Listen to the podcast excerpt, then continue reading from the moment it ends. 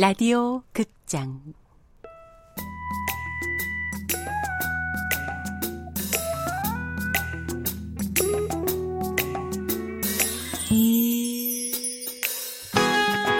양춘단 대학 탐방기.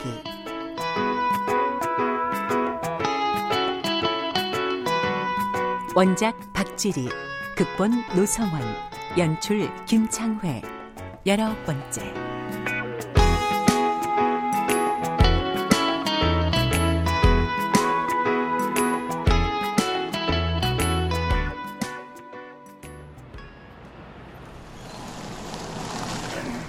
오늘 이렇게 한자리로 모이라고 한 건 태풍이 오고 있는 거 모두 알고 계시지? 강경한 어조의 상하 존대를 무시하는 세 소장의 어법은 언제 들어도 불쾌감을 넘어 공포감을 주었다. 뉴스도 안 봐? 지금 태풍 몰려오는 거 모르나? 아, 거, 겁나게 오고 있다고 알고 있단께요? 나이가 들어도 뉴스도 좀 보고 신문도 보고 세상 일에 관심을 가져야 무실로 안 당하지. 창문 단속부터 안팎으로 다 철저하게 잠그고 만약에 태풍에 깨지는 창문이 있으면 그 구역 담당자 월급에서 까버릴 테니까. 아니, 저, 아, 아, 안팎으로 이중으로 잠가둬도 작년에 보니까 그 유리창 몇 장 날아가던데 그걸 우리 월급에서 까는 건 아니죠. 지금 회사에서 뭐가 어떻게 돌아가는지 영 모르는군. 이러니까 나이 들면 뒷방 늙은이란 소리를 듣지. 아, 저, 저, 저, 무, 무슨 회사? 더클린 말하는 거겠죠. 미화원들은 오랜만에 들어보는 회사란 소리에 본인들이 소속돼 있는 더클린이란 청소업체를 말하는 건지 본인들이 청소일을 하고 있는 대학을 가리키는 건지 서로 견눈질을 해가며 갸우뚱했다. 얘기가 나왔으니 하는 얘긴데 지금 주간반 임금이 말도 안 되게 높게 책정돼 있는 건 다들 알고 있을 거야. 그렇지? 당신들이 어딜 가서 그런 돈을 벌겠어? 미화원들 앞을 왔다 갔다 하며 듣는 사람을 수치스럽게 하는 소장의 말투에 당혹해하던 미화원들은 도저히 그냥 넘길 수 없는 내용에 목소리를 죽이며 수군댔다. 아니, 우리가 워, 월급을 많이 받아? 누가 떠들어! 할 말 있는 사람은 손 들고 크게 말해. 저기요. 모두의 시선이 맨 끝줄에 서 있던 한 씨에게 쏠렸다. 그렇지만 시간당 4,800원씩 받는 게 말도 안 되게 높은 건 아니라고 생각합니다. 한씨 앞으로 걸어가는 소장을 따라 모두의 시선이 다시 한 씨에게 향했다. 당신 나이가 몇이야? 예순 셋인데요. 지금 현재 최저임금이 얼마인지 알아? 4천 원으로 알고 있는데요. 정확하게 잘안 해. 근데 그 4천 원이 당신들 같이 늙은 사람들한테 주라고 만들어진 줄 아나? 착각이야, 착각. 어? 착각하지 말라고. 에이씨, 매연! 에이, 저런 똥차는 그냥! 에이. 내가 어디까지 얘기했지? 아! 다른 얘기도 아니고 임금 문제가 거론되자 미화원들은 김 소장의 입에서 눈을 뗄 수가 없었다. 그러니까 최저임금이니 뭐니 정해놓은 것도 다 몸 건강한 20, 30대한테나 해당하는 거지. 당신 같은 사람들 좋으라고 만든 게 아니야. 대학에서 청소하니까 잘 알겠네. 20대 팔팔한 애들 맨날 보잖아. 걔네들 기준이라고 그게. 고돌이 삼총사 정씨, 구씨, 안씨가 서로 눈빛을 교환하며 입맛을 쩍 다셨다. 돌쇠 같은 팔뚝에 병광쇠 같은 허벅지로 펄펄 뛰어다니는 애들도 다 4천원 받고 찍소리 없이 일만 잘하는데 60 넘은 늙은이들이 4,800원 받는다는 거 너무 과분한 거지. 여기 평균 연령이 얼마인지 알아? 예순 하나야. 예순 하나. 당신들이 생각해도 면목이 없지. 그런 팔팔한 애들보다 당신들이 돈을 더 받는데 공평해? 공평하다고 생각하나? 어디서 젊은 사람들이랑 똑같이 받으려고 들어? 도둑놈 심보도 아니고 똑같이도 아니지. 지금 더 많이 받고 있는 건데. 그래도 법으로 그렇게 정해놓은 건데. 법 좋아하는 모양이네. 법 좋지. 걱정 마시오. 앞으로 내가 법에서 주라는 것보다 더 줄 테니까. 이제 저기 소장님, 그, 그- 그게 얼만데요? 법적으로 4천 원만 주면 되는데 인심 후하게 4,300원? 아, 아니, 아니 지금 4,800원인? 아니, 아니 지금 받고 있는 돈이 4,800인데 4,300이면 월급을 깎는다는 소리잖아. 그게 싫은 사람은 지금 당장 나가.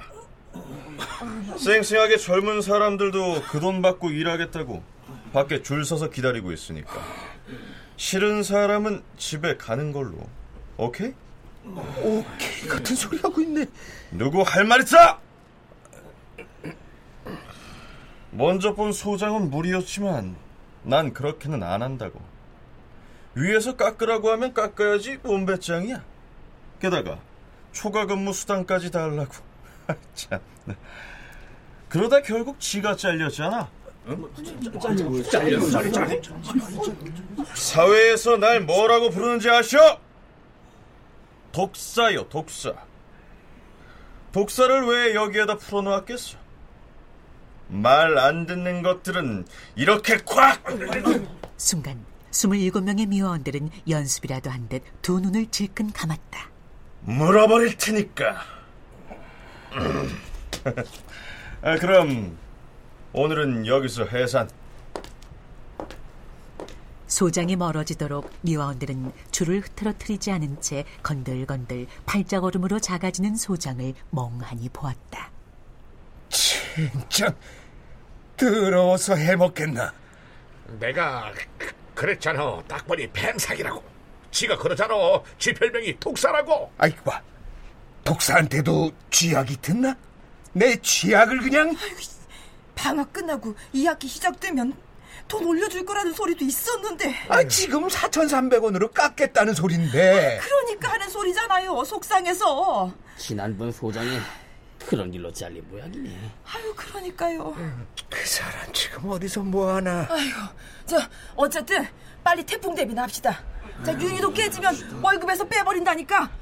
유리창 단속들 잘 하세요. 예? 아니, 괜히 억울한 일 당하지 말고요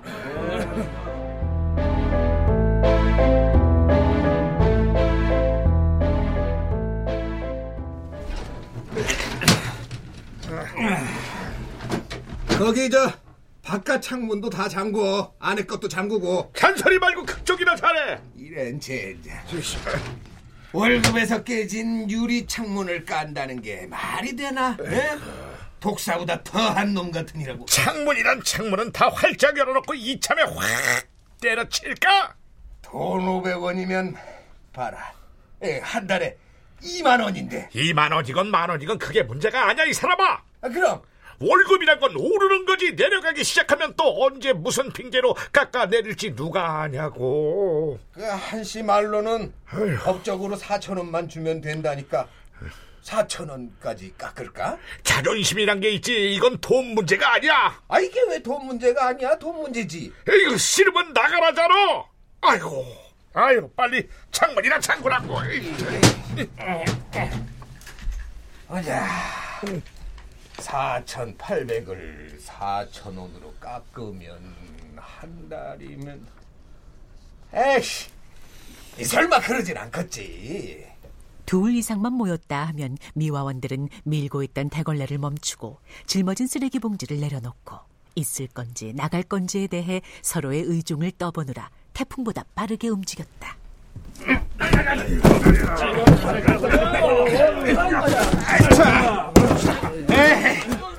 아이고 우리가 일하는데 젊은 애들보다 못한 게 뭐가 있어? 아이고 어머인데 힘 너무 쓰들 말아요. 새파랗게 젊은 애들이 줄을 서서 기다린다고? 아이고 걔네들한테 와서 화장실 변기통에 손 넣고 닦으라고 해봐 누가 하나?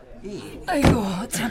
아이고 요즘 너도 나도 일자리 구하기 힘들다고 하던데 진짜 줄 서 있는지도 모르죠. 아휴, 이번 기회에 자리를 확 옮겨봐 그냥. 그럴까?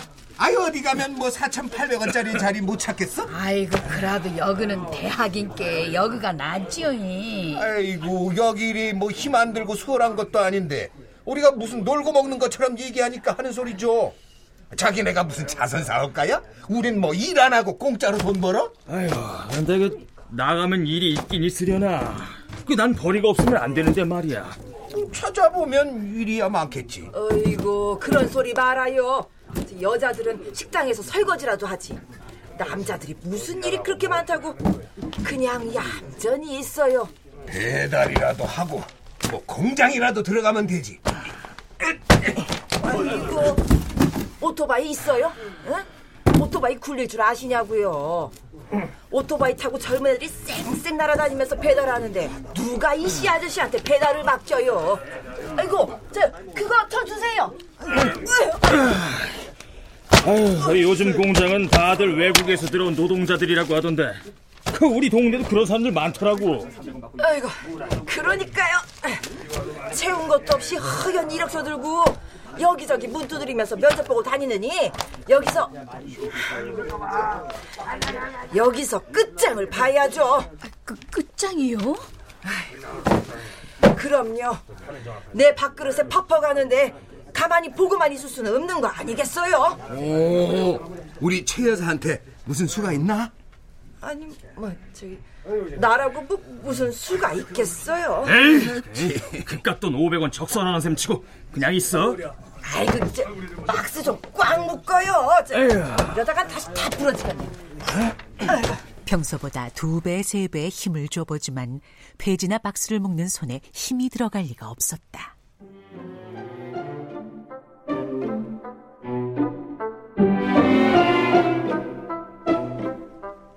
점심시간이 돼 컨테이너에 모여든 미화원들은 바닥이나 무릎에 올려진 도시락을 그저 먹는 신용들만 하고 있었다. 고도리를 치기 위해 바쁘게 점심 식사를 마치던 고도리 삼총사도 오늘만큼은 시큰둥하게 점심을 끝낼 생각을 하지 않았다. 젠장 고돌이 패 돌릴 기분도 안 나네. 아휴, 그러게 말이야. 아유 아주머니 오늘은 옥상 안 올라가세요? 아유 밥 먹고 잡은 생각이 없어서라. 아이고 아이고 그래도 밥 한 숟가락 드셔야지. 이따가 또 일을 하죠. 아이고 자 양씨 아주머니 애인 찾아왔네 나 나요? 예 있잖아요 그 애인 아이고 농담이 흉하게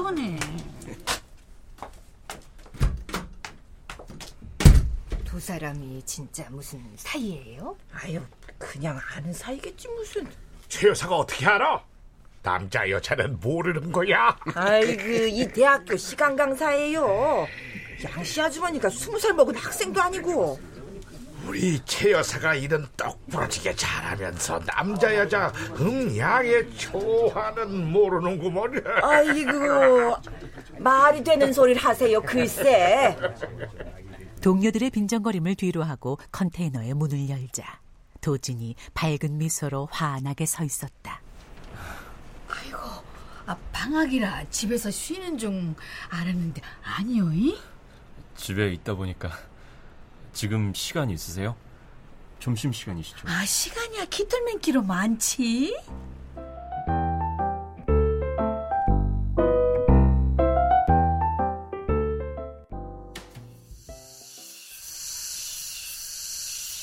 도진은 춘단을 데리고 빈 캠퍼스 이곳저곳을 구경시켜 주었다. 방학이 아니면 학생들로 시끌시끌 했을 텐데 그러게요. 맨날 쓸고 닦을 것만 찾으러 당기다가 아이고 이라도 구경 삼아 보니까 그냥 학교가 달라 보이네요. 이. 평소에 일하실 때도 허리 펴고 주변 좀 살펴보시고 하세요. 우리 학교 캠퍼스가 얼마나 예쁜데요. 아, 말이 꽤 그라고, 그지? 화장실, 복도 쓰레기 짊어지고 댕기다 보면은 허리 피고 하늘 볼 시간이 어디 있간디요?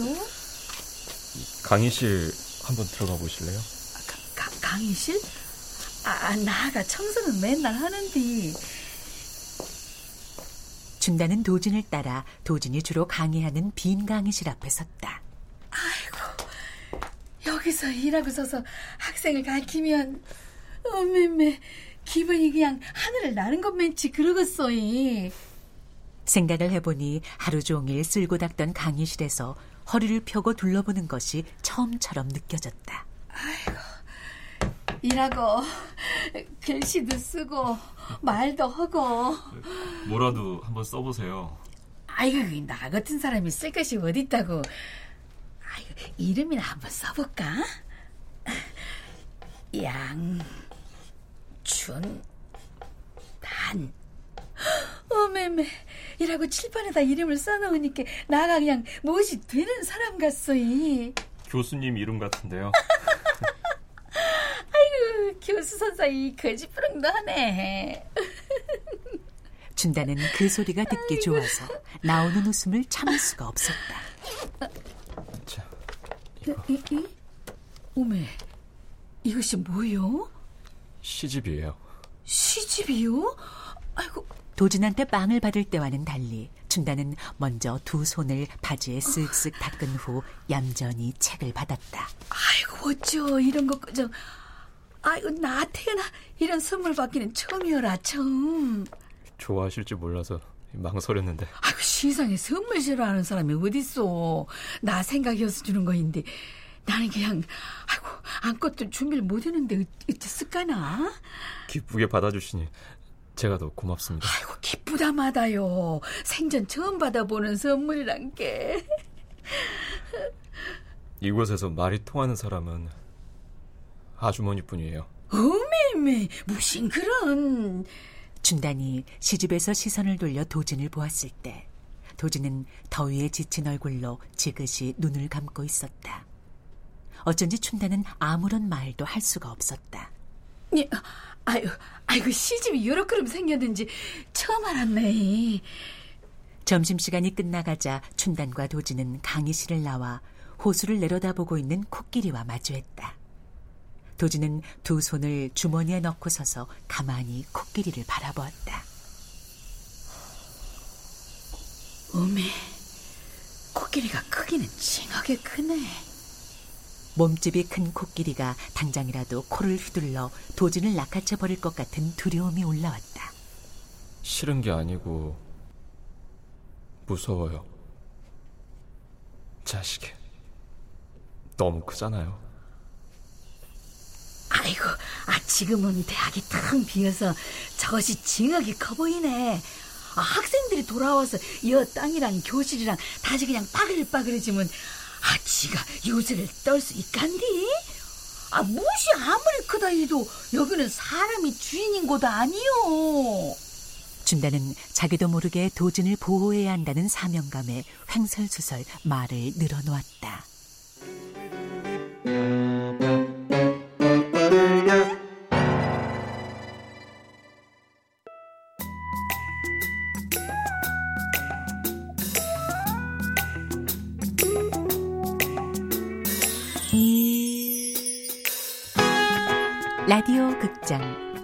양춘단 대학 탐방기 박재리 원작 노성원 극본 김창회 연출로 열아홉 번째 시간이었습니다.